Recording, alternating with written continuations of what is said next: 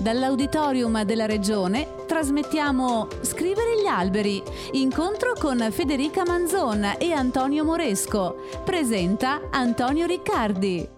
Alla mia sinistra Federica Manzon, Il bosco del confine è il libro che appunto ha scritto per questa collana e alla mia destra Antonio Moresco, Canto degli alberi, è il libro appunto che ha scritto per questa occasione.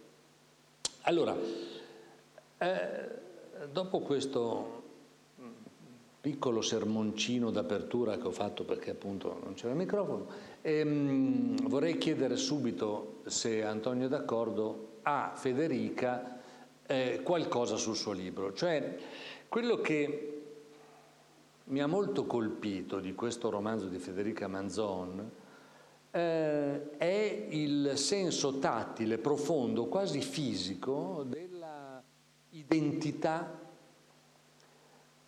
individuale, della identità individuale rispetto a una identità collettiva, nazionale addirittura, e soprattutto mi ha molto colpito il senso fisico dell'attraversamento di un confine.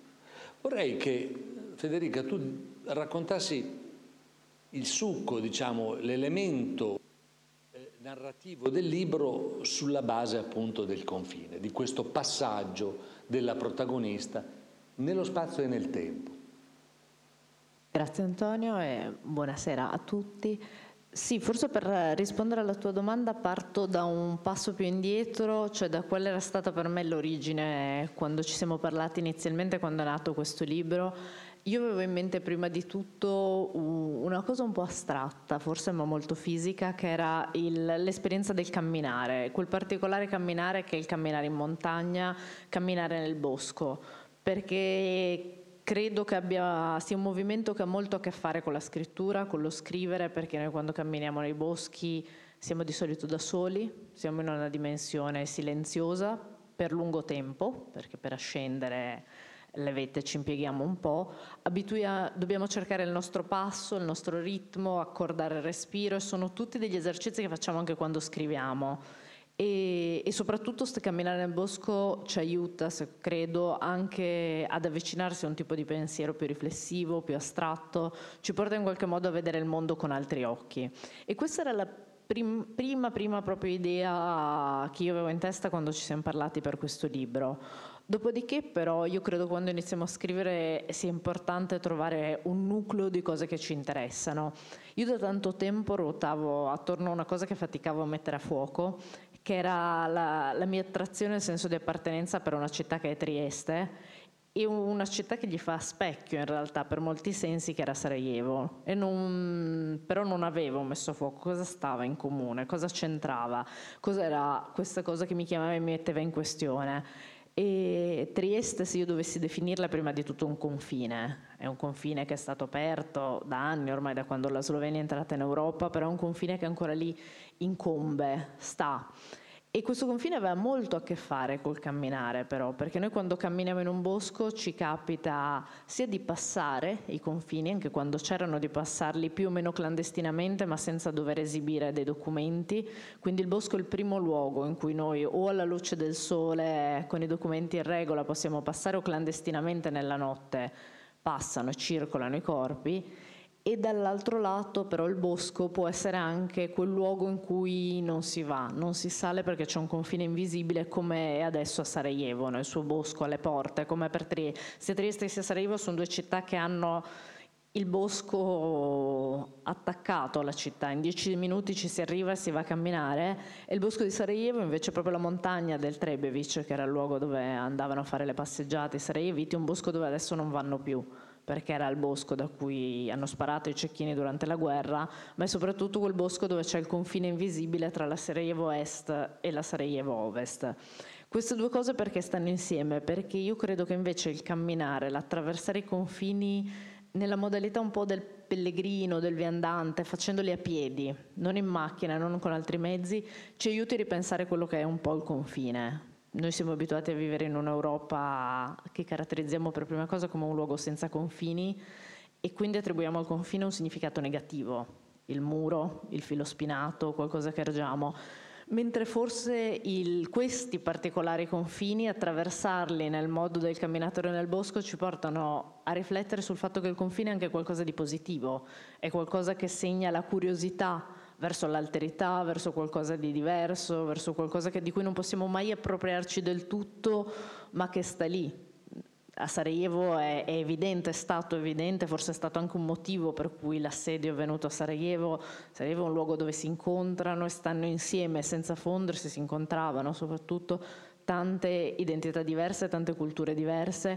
Trieste in modo diverso lo è, tutti e due questi modi di stare insieme prevedono dei confini che sono presenti e quindi io credo che ripensare il confine un po' da un altro lato ci porti a tirare su meno muri, ma a pensare meglio come passare da un lato all'altro e percorrerli. Poi torniamo all'impianto narrativo, ai personaggi, alla storia, eccetera, ma questa cosa che dici ora del, um, del camminare mi fa mi fa pensare che in effetti al camminare anche Antonio Moresco ha una certa abitudine, non soltanto perché negli anni ha dato vita a un'esperienza, quella della... Eh, insomma, vabbè, mm, funzionerà sì e no. Eh, sono io, eh, lo so, sono un celebre mangiatore di microfono. E, mm, eh, non soltanto dicevo ha dato vita negli ultimi anni a quella straordinaria esperienza collettiva eh, che si chiama la Repubblica Nomade, eh, un gruppo di camminatori con una intenzione, tra virgolette, molte virgolette, politica, che fanno delle imprese, cioè ogni tarda primavera si mettono lì eh, camminano, non so, da Mantova a Bruxelles, no, da Mantova a Strasburgo, da Parigi a Berlino.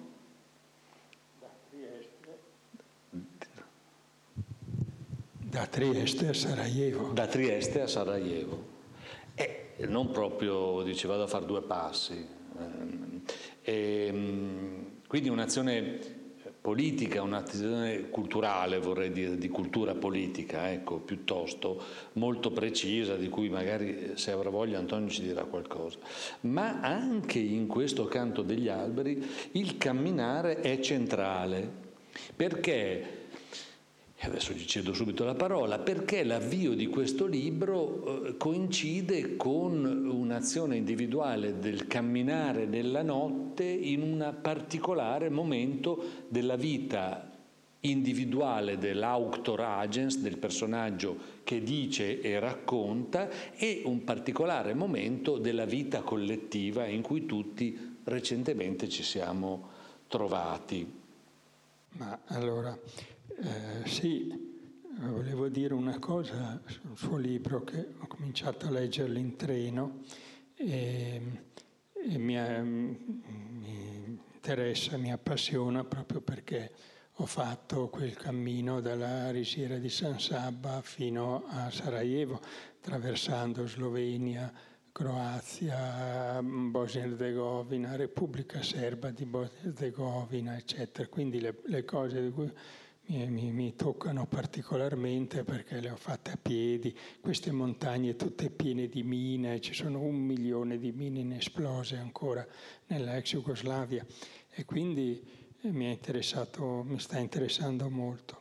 Per quanto riguarda il cammino, sì, io da 12 mm, anni, circa 11-12 anni, ho cominciato a fare questi lunghi cammini, anche di più di un mese, di più di mille chilometri, eh, dormendo su, per terra e, e camminare eh, è, una, è, stata per me una, una, cosa importante, io l'ho scoperta in età non più, non più verde, diciamo, no? per cui, però poi ho esagerato perché 1200 chilometri, attraversato le Alpi con la maglietta perché non sapevo niente eccetera. E, però, sai, il camminare ha, ha, molte cose in comune con lo scrivere, perché il camminare eh, ti tiene aperto il mondo, ti tiene aperto continuamente la prospettiva del mondo, tu vai in un posto che non conosci e vedi il mondo come se fosse un'apparizione di una cosa che non avevi mai visto prima. E, e lo scrittore eh, deve farti vedere quello che hai sotto gli occhi come se non l'avessi mai visto prima, come se fosse un'apparizione, ma questo se lo vivi tu in prima persona eh, lo riesci a trasmettere meglio agli altri. Per cui anche in questo libro mm, il, diciamo così, il filo che tiene unito tutte le, le, diciamo così, le stazioni, gli incontri con gli alberi, i dialoghi, i cori, è questo movimento del cammino che appunto tiene aperto il mondo e crea una continua trascendenza nel, nel, nel, nel reale, nel possibile e ti porta continuamente nell'impossibile, in quello che credi essere tale. Io camminavo di notte perché di giorno non si poteva, ma nel cuore della notte nei vicoletti di Mantova non c'era anima viva, non potevo, non potevo impestare né essere impestato da nessuno. Sì, perché quello che non abbiamo detto è che l'avvio della narrazione coincide sostanzialmente con la clausura di tutti noi nei mesi del cosiddetto lockdown, per cui in quel momento Antonio Moresco, per una serie di motivi indipendenti dal lockdown, si trova a vivere nella sua città natale, a Mantova, da cui però eh, è lontano da 50 anni. Per cui questa coincidenza, che tra l'altro poi mi dà anche lo spunto per fare una domanda dopo a Federica, questa coincidenza di clausura oggettiva per tutti, eccetera, e di eh, rimmissione in una memoria tattile, vi, visiva, eh, fisica, eh, improvvisa dopo tanti anni eh, con la propria città natale è dal punto di vista del romanzo, dal punto di vista dello scrittore, un elemento del tutto nuovo. In effetti l'autore personaggio del romanzo, si muove, del libro, perché chiamarlo romanzo è un po' strano e un po' no, non so come dirlo, e, ehm, si trova a camminare di notte per la città di Mantova, che è una città metafisica, già di giorno è abbastanza metafisica, ma di notte è piuttosto metafisica, e, ehm, e si mette a parlare con le piante perché parla con le piante questo signore che si muove nella notte di Mantova? Ma ah, perché intanto non essendoci esseri umani, non essendoci automobili, eh, tu vedi di più ciò che non avevi mai degnato di attenzione, no? perché gli alberi se ne stanno lì muti, allora è come se fossero uno sfondo nella nostra mentalità. E invece se tu eh, ci sono solo loro, eh, eh, diventano delle cose vere, vive, potenti con le quali ti puoi confrontare e allora ho cercato di rendere questo flusso emotivo e conoscitivo non con dei discorsi generici eccetera ma direttamente immaginando dei dialoghi tra me e queste piante. Il bosco che sta attorno alla città eh, nel romanzo di Federica Manzon è una presenza anch'essa eh, lievemente metafisica, nel senso che è lì, incombe, eh, incombe e attraversa implicitamente la vita dei personaggi, i personaggi che sono raccontati in due tempi della loro esistenza in vita. La, la, cosa che mi interessava vedere dal punto di vista dei personaggi, perché poi noi seguiamo i personaggi in momenti molto diversi, da quando la protagonista è ragazza e va a camminare anche bambina, addirittura fino a poi quando diventa più grande e tornerà un'ultima volta a Sarajevo, però era quasi secondario per me vedere il loro passaggio quanto mi interessava il loro punto di vista per vedere come cambia il bosco invece come noi siamo sempre portati a separare molto la geografia e la storia. Da un lato abbiamo la natura, la geografia e il paesaggio, dall'altro abbiamo la storia. E invece la storia ogni tanto cade dentro il paesaggio o il paesaggio la determina anche. E questo lo, lo, vediamo a Trieste col particolare confine che c'è, che non a caso adesso quelle linee un po' invisibile di passaggio è rappresentata in modo metaforico, se vuoi anche, da una linea che era quella della vecchia ferrovia di Trieste, dove vai a fare una passeggiata, vai a correre, vai in bicicletta, è un luogo ricreativo, una linea che attraversa la città e va verso la Slovenia, è però anche l'ultimo tratto di una rotta balcanica del, degli immigrati che scappano e che passano la ferrovia sì, è una, è una, strada sterrata molto bella che entra dentro tutta la Val Rosandra e, e, per cui queste due anime di una geografia che si presta ad essere attraversata però dalla storia ed è esattamente a specchio quello che è successo al bosco di Sarajevo. A me serviva lo sviluppo nel tempo per far vedere come un bosco limitrofo alla città, luogo di picnic, di una quotidianità molto domestica,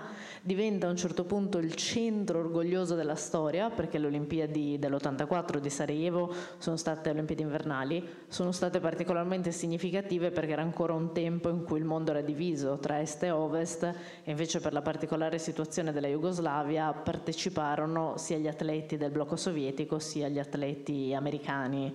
E quindi un momento in cui una montagna, un confine, un bosco diventa un luogo di unione, di convivenza e di simbolo e pochissimi anni dopo, e in quegli anni forse già chi bazzicava il bosco sentiva qualche presagio, pochissimi anni dopo diventa il luogo ideale da cui sparare perché lo è per la vicinanza alla città, lo è perché sei in una montagna, lo è la pista da bob, perché con le paratie, questa pista da bob magnifica, fatta apposta per le Olimpiadi, decretata allora la pista più veloce al mondo dagli esperti delle olimpici, era però un posto ideale perché le paratie di cemento facevano da scudo in mezzo alle fessure, potevi eh, far passare la canna delle mitragliatrici, era un ottimo punto da cui mirare e quindi guardare come la storia poi è, in continuo dialogo, come un bosco cambia quando la storia gli cade addosso, era una cosa che mi interessava vedere, un po' provare a raccontare.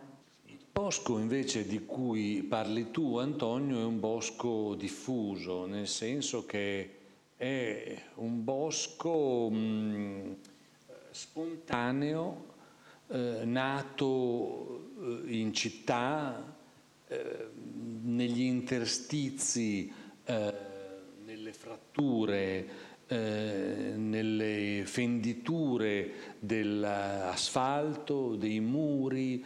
Ehm, questo è una cosa che anche a me ha molto colpito sempre, cioè il fatto che eh, come la natura, la natura arborea, la natura in generale, spinta da una forza eh, come dire, eh, sovrumana, apparentemente sovrumana, eh, che mm, la porta a proliferare ovunque. C'è un pezzo molto interessante del libro in cui tu recuperi una macchina in una specie di garage e mm, una macchina abbandonata da un po' di tempo e nel tappetino sotto i pedali e naturalmente è rimasto un po' di materiale eh, così sabbioso, di terra. Ecco, lì annidato tra questa pochissima terra e mm, il tappetino, anche lì è nata una micropiantina e tu, cioè il personaggio del libro, fa una cosa che mi ha molto colpito. Prende la piantina e la porta in un luogo. E, e a quel punto succede qualcosa, cioè il protagonista riattiva un rapporto con la natura eh, che forse aveva dimenticato o attraverso quel rapporto ricorda e rimemora cose del suo passato. Ma sì, sai, quando mai, mai proposto di fare questo libro all'inizio io non sapevo che pianta eleggere, diciamo così, a, mia, a mio emblema. E mi venivano in mente tante piante, eccetera. E uno dei ricordi che mi ha suscitato è questo delle piantine che tu dici io quando andavo con mio padre in campagna per delle ragioni sarebbe troppo lungo raccontare e, e in pratica nel tappetino c'era un po' di terra, no? sempre un velo di terra. Evidentemente il, il vento porta i semi, eccetera, crescevano delle piantine, lui si divertiva, non, non, le, non, le, portava, non le lavava, non le tirava via. E io ero piccolino e viaggiavo in macchina con le ginocchia in bocca per non schiacciare queste, queste piantine che erano sul tappetino della macchina. E, e, Diciamo che ecco, mi hanno sempre attirato queste forme di vita che da una parte esprimono, se vuoi, anche disperazione, però nello stesso tempo esprimono una potenza incredibile. E, e, per cui sono partito nel libro gli alberi murati, no? quelli che noi vediamo a volte che crescono nei muri, nel cemento, perché il seme è portato lì come le nostre vite, non, non sappiamo dove, dove chi nasce qui, anche gli uccellini, uno vede no, in certi posti bellissimi gli uccellini che vanno, ma loro non lo sanno che sono così fortunati, che ci sono altri uccellini che invece vivono in posti eh, terribili, eccetera, così anche le piante. E, e mi, col- mi ha sempre colpito questa forma di vita perché la pianta ha bisogno di acqua, le radici devono suggere l'acqua, cioè, come cavolo fanno? Nel cemento, nei muri, con queste apici delle radici che sono tenere come delle ragnatele. Come cavolo fanno a spaccare il cemento, a spaccare il muro? Ecco, questa, questa, questa forma di vita così irriducibile mi, mi ha sempre affascinato e mi sembra che, in particolare nel periodo del lockdown, mi parlava ancora di più e mi sembra che abbia anche un qualcosa di profetico che ci ci, ci dice qualcosa, ci apre una possibilità eh, futura. Alcuni scienziati ci dicono che eh, sarebbe ora che le società umane prendessero eh, spunto, per così dire, dalla modalità di relazione tra le forme vegetali eh, che tra loro comunicano. Vabbè, insomma, in effetti sono io, eh, scusatemi, ma ehm, eh, che tra loro comunicano, ad esempio è un'acquisizione piuttosto recente, il fatto che eh, le piante si trasferiscano informazioni addirittura sulla composizione chimica del terreno, quindi sugli elementi nutritivi, dall'una all'altra specie. Non del tutto, pare che addirittura ci siano delle informazioni parziali, cioè quelle che servono necessariamente e strettamente alla sopravvivenza sì, altre informazioni no, insomma è chiaro che mh, il mondo vegetale ha assunto anche dal punto di vista dell'informazione divulgativa negli ultimi tempi una dimensione di interesse che prima forse non aveva o di cui non ci eravamo forse in modo così ampio eh, accorti. E, mh, vorrei ritornare al bosco di Sarajevo. In realtà perché, al bosco di Sarajevo, al tuo bosco, perché eh, naturalmente, dicevo prima, eh, il bosco di cui parli in realtà è sempre lì, è sempre una presenza, eh, non vorrei dire incombente perché forse non è il termine opportuno, però è ovvio che questo che hai scritto sia un romanzo sui rapporti umani eh, profondi e sulla loro durata in un tempo differito, cioè in tempi diversi, ehm, e di come le persone si sorprendano o non si sorprendano nel momento in cui acquisiscono nuove informazioni dopo tempo, passato il tempo, di persone che ritrovano improvvisamente.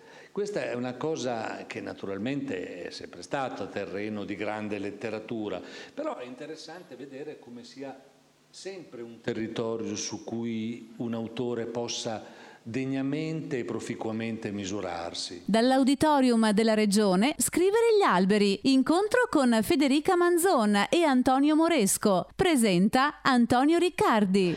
Eh, no, perché io credo che sia la prima domanda che ti poni, anche per una questione meramente tecnica e narrativa, quando dici delle persone a un certo punto si incontrano, poi passa del tempo e rimane un legame. Tu non ti vedi, passi in spazi diversi, in tempi diversi e poi in qualche modo senti che quel legame è andato avanti, si è costruito, ha lasciato una traccia anche senza vedersi, anche senza sentirsi e, e, si riprende, dopo un tempo si continua quel rapporto e narrativamente la prima cosa che ti viene da chiederti è ma scusa questi due personaggi sono conosciuti che avevano 16, 18, 20 anni, non si vedono per altri 20, chi se ne frega, diremmo noi nel nostro mondo di relazioni rapide e veloci. E almeno la prima cosa che mi chiedo in questo caso cosa le, cosa le, cementa, cosa le tiene, cosa permette. Non è mai qualcosa che si riduce unicamente alla relazione tra i personaggi.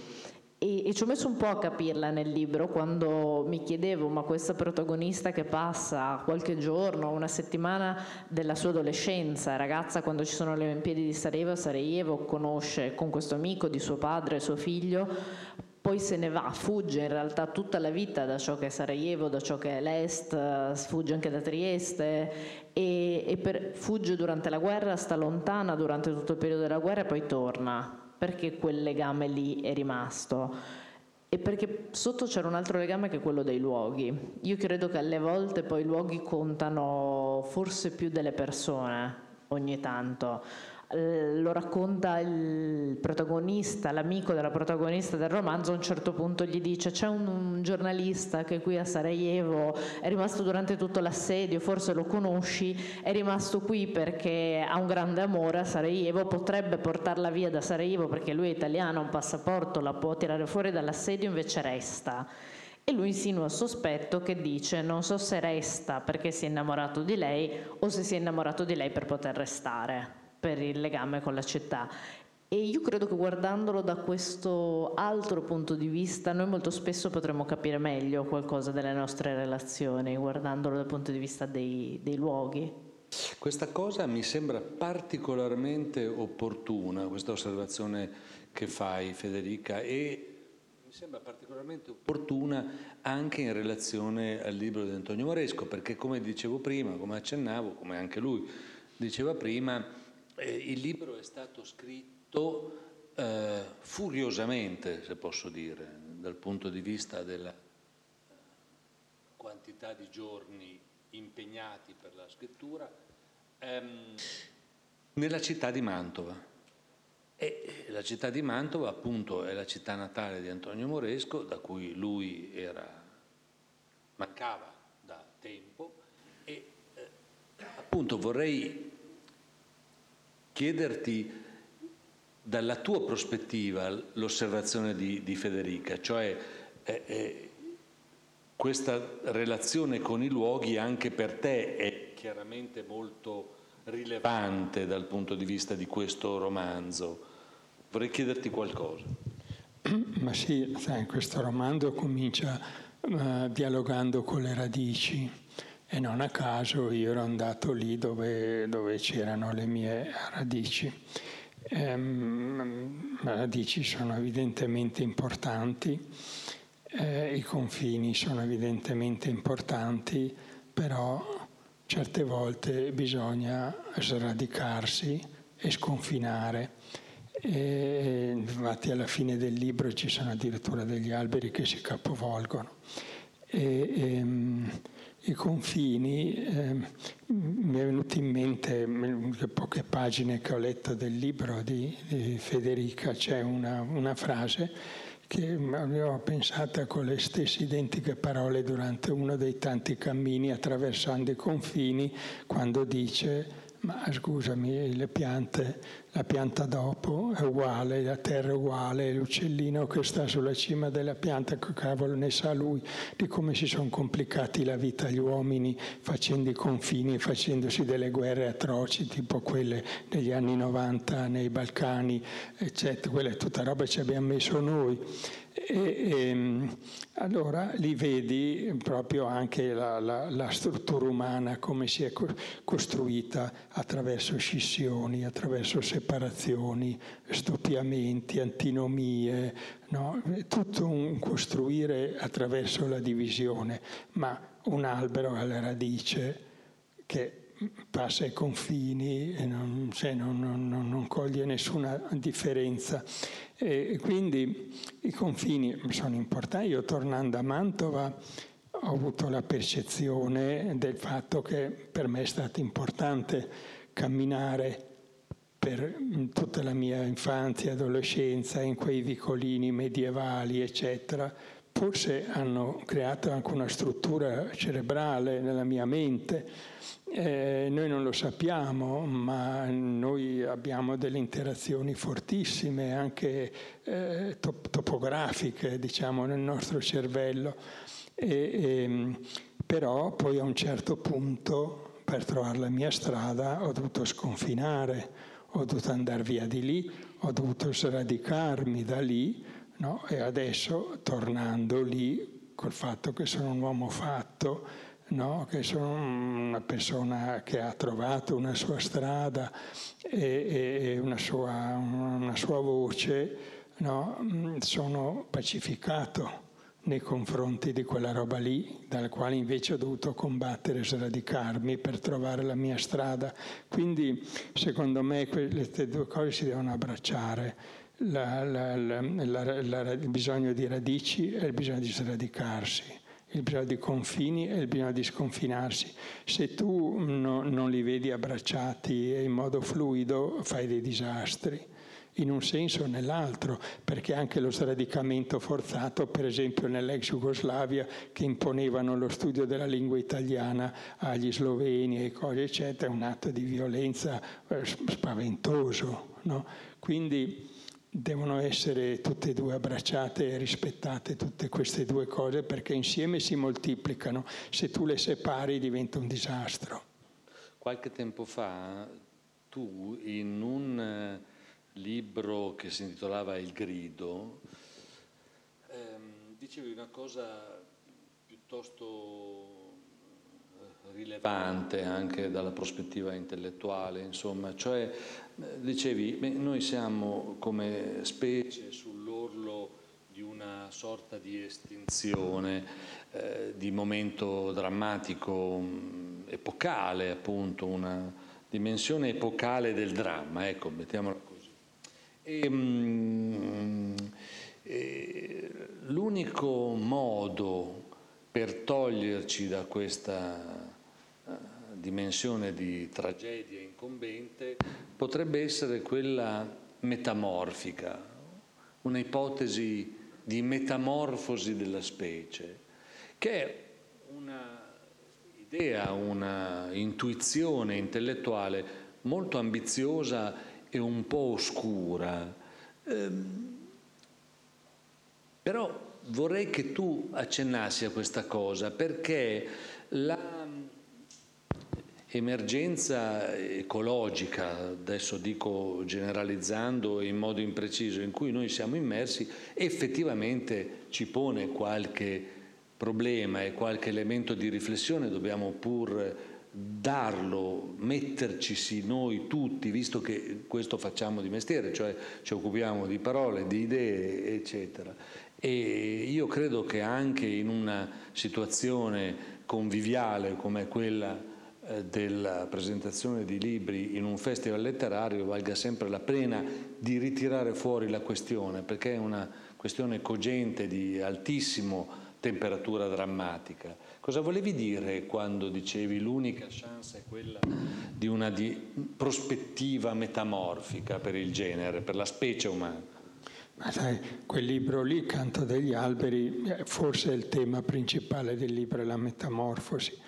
Ehm, ma sai, la metamorfosi è una forza che c'è dentro la natura, nel mondo vegetale, nel mondo animale, negli insetti. Noi apriamo un cassetto, no, ci sono le, le, le, dei, dei, bruchi, dei cori che ci mangiano la biancheria, poi dopo diventano delle farfalle ma noi ce le sogniamo queste cose qua, no? nella nostra vita, le formiche che si fanno spuntare le ali e fanno i voli nuziali, poi vanno sottoterra di sforminare in una formica regina, ma Cioè, noi, eh, la nostra vita è una piccolissima cosa nei confronti di questa potenza metamorfica che troviamo continuamente dispiegata nella natura, ma noi veniamo anche come specie da tutta una serie di metamorfosi, però a un certo punto ci siamo immaginati una, una linearità del tempo con il mito del progresso lineare, eccetera, eccetera, e non crediamo più, come credevano gli antichi, in questa possibilità. Secondo me eh, questa possibilità è dentro nella, nella natura e nella vita e, e, ehm, e io credo che di fronte alla emergenza che abbiamo di fronte mm, non basta un rivolgimento di tipo politico-sociale, economico, una rivoluzione per dire, perché le rivoluzioni nel Novecento sono fallite perché pensavano che cambiando la punta dell'iceberg avrebbero cambiato tutto il resto, invece tutto il resto non è cambiato e quindi ci sono rovesciate di segno, di senso, eccetera. Quindi noi abbiamo bisogno di un movimento più profondo di tipo metamorfico e, e, ehm, e, e, noi sappiamo come funziona una rivoluzione, ma non sappiamo come funziona una metamorfosi, perché noi non abbiamo vissuto come specie, a differenza degli insetti, eccetera, una, una metamorfosi profonda. Secondo me, al punto in cui siamo, non, non bastano i cambiamenti di superficie, ci vuole un cambiamento radicale del nostro modo di pensare, di vivere, di organizzare l'economia, la società, tutto quanto. No? E questa è la chance che abbiamo di fronte. Abbiamo di fronte una possibilità di una catastrofe, ma anche di una, di una chance. Se non mettiamo in moto, nel libro ci sono degli alberi che entrano in metamorfosi e, e dicono ma tu non lo sai quando comincia una metamorfosi se è cominciata, no? L'uccello che si fa crescere la coda come il pavone non è che mille, diecimila, quanto è anni primi dice ecco adesso mi voglio far crescere una coda pazzesca, così, così sbaraglio tutta la concorrenza, eccetera. Però a un certo punto no, si mettono in moto delle forze che assumono quella incredibile, eclatante conformazione, eccetera. Ecco, la mia, la, il mio sospetto o la mia speranza che forse noi siamo già eh, all'inizio di una metamorfosi anche se non, non, ce ne rendiamo conto, perché tu ti rendi conto quando iniziano le rivoluzioni, ma non le metamorfosi.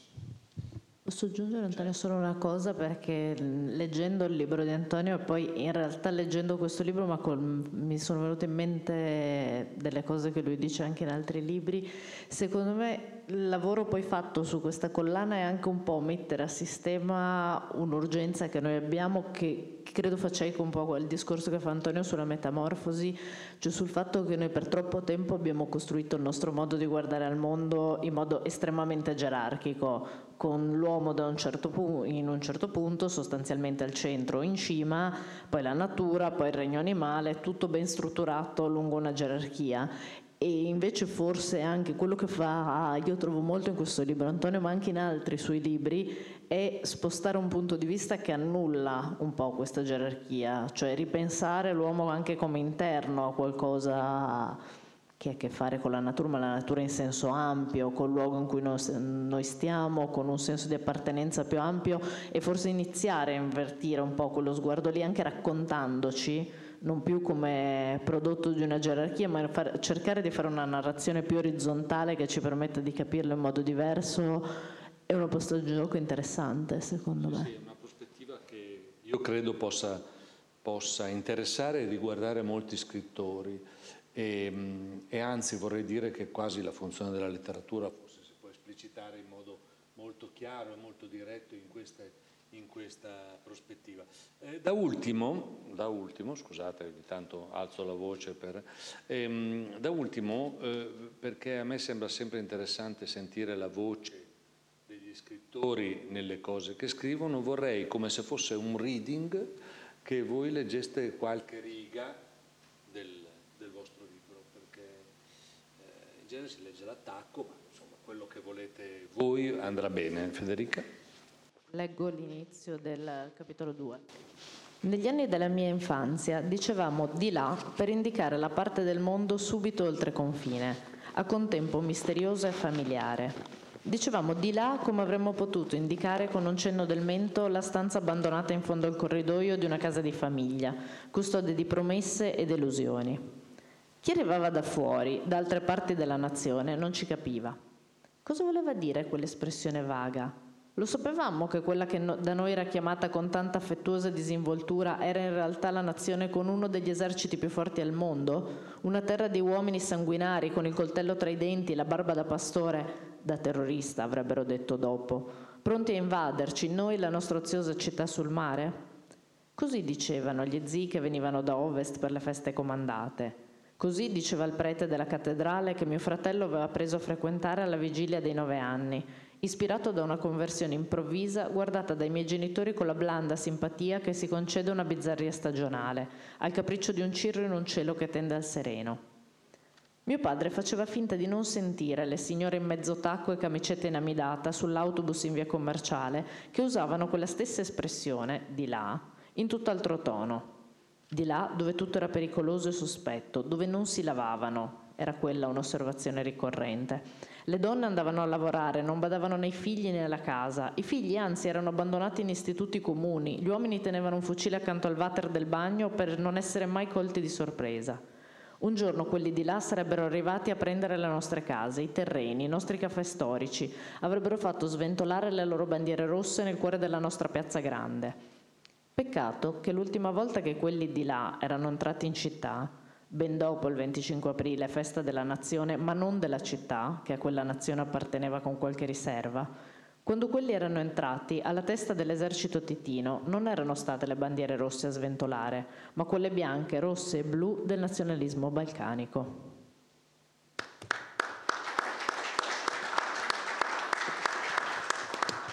Un piccolo stralcio di un, di un dialogo eh, con uno di questi alberi eh, il, il, protagonista lo incontra eh, vicino a un capannone carbonizzato e, e, questo albero è rosso, perché sono anche degli alberi cromatici dentro questo libro. Eh, sei un acero? Gli domanderò, poi non, non spiego perché c'è il futuro. Io un acero mi risponderà, ma per chi mi hai preso? E allora perché sei così rosso? Io non ho mai visto un albero così rosso. Io non sono un albero, sono un incendio. Com'è possibile? Perché sono nato in un incendio, perché il vento ha trasportato il mio seme dentro una finestra di questo capannone proprio mentre stava andando a fuoco. Ma come può un albero di legno nascere in un incendio? Eppure io sono nato così. Come possono le sue radici spuntare e crescere dentro un incendio senza bruciarsi? Continuerò a chiedergli. Quando non trovano altro che il fuoco, che il fuoco allora crescono dentro il fuoco. Come può un seme aprirsi e poi germogliare senza farsi bruciare in un solo istante e trasformarsi in cenere? Se un seme non trova altro posto al mondo, allora non gli resta che aprirsi e germogliare nel fuoco. Ma come possono il suo tronco, i suoi rami e le sue foglie tenere stare dentro il fuoco senza bruciarsi? Possono farlo se diventano una cosa sola col fuoco. Ma di cosa si sono nutrite le sue radici? Del fuoco. E che cosa hanno elaborato? Il fuoco. Ma allora anche le tue radici sono di fuoco? Sì, e si espandono sottoterra con il loro incendio. Ma così non bruciano le altre radici? No, trasformano anche quelle in un incendio. Guarderò in basso, verso terra, e allora mi sembrerà di vedere contro luce tutte le cose che ci sono sotto la linea dell'orizzonte, resa trasparente dal fuoco radicale che arde all'interno fino al suo nucleo incandescente.